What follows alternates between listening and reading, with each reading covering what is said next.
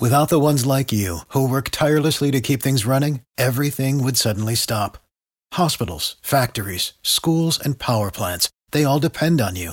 No matter the weather, emergency, or time of day, you're the ones who get it done. At Grainger, we're here for you with professional grade industrial supplies.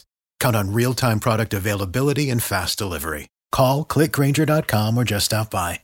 Grainger for the ones who get it done. In depth on our top national story today puts maybe a final exclamation point on a week in which Democrats have tried to make the case the Trump White House is obstructing an impeachment investigation. Fox's Rachel Sutherland picks up our team coverage in Washington. More top Trump administration officials post to testify today. Where do we stand? Well, yeah, Mick Mulvaney is supposed to be here. The acting uh, chief of staff supposed to be on the Hill. He's under a subpoena, but he's not expected to appear. Uh, he's uh, the basically central figurehead that has emerged, and then in the transcript from the State Department aide George Kent that was released yesterday, in which he testified Mulvaney put a hold on military aid to Ukraine at the direction of the president.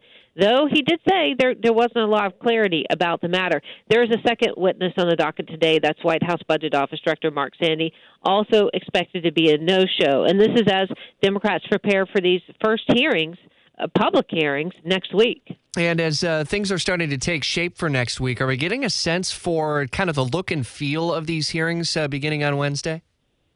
We are. We know who's testifying, who's going to be there, and uh, and they're going to be uh, starting with some of their star witnesses. The question is, Republicans are facing a deadline for filing who they want as witnesses, and this is all going to be subject to the Democratic chair, Adam Schiff. So there could be a lot of um, crying foul next week when uh, some of these uh, requests are denied, as as you would expect.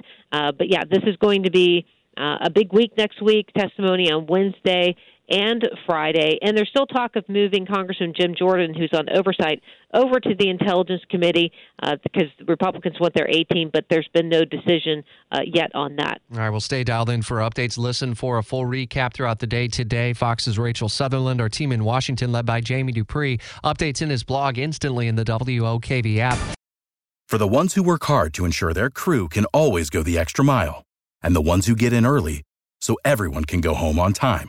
There's Grainger, offering professional grade supplies backed by product experts so you can quickly and easily find what you need. Plus, you can count on access to a committed team ready to go the extra mile for you. Call, clickgrainger.com, or just stop by. Grainger, for the ones who get it done.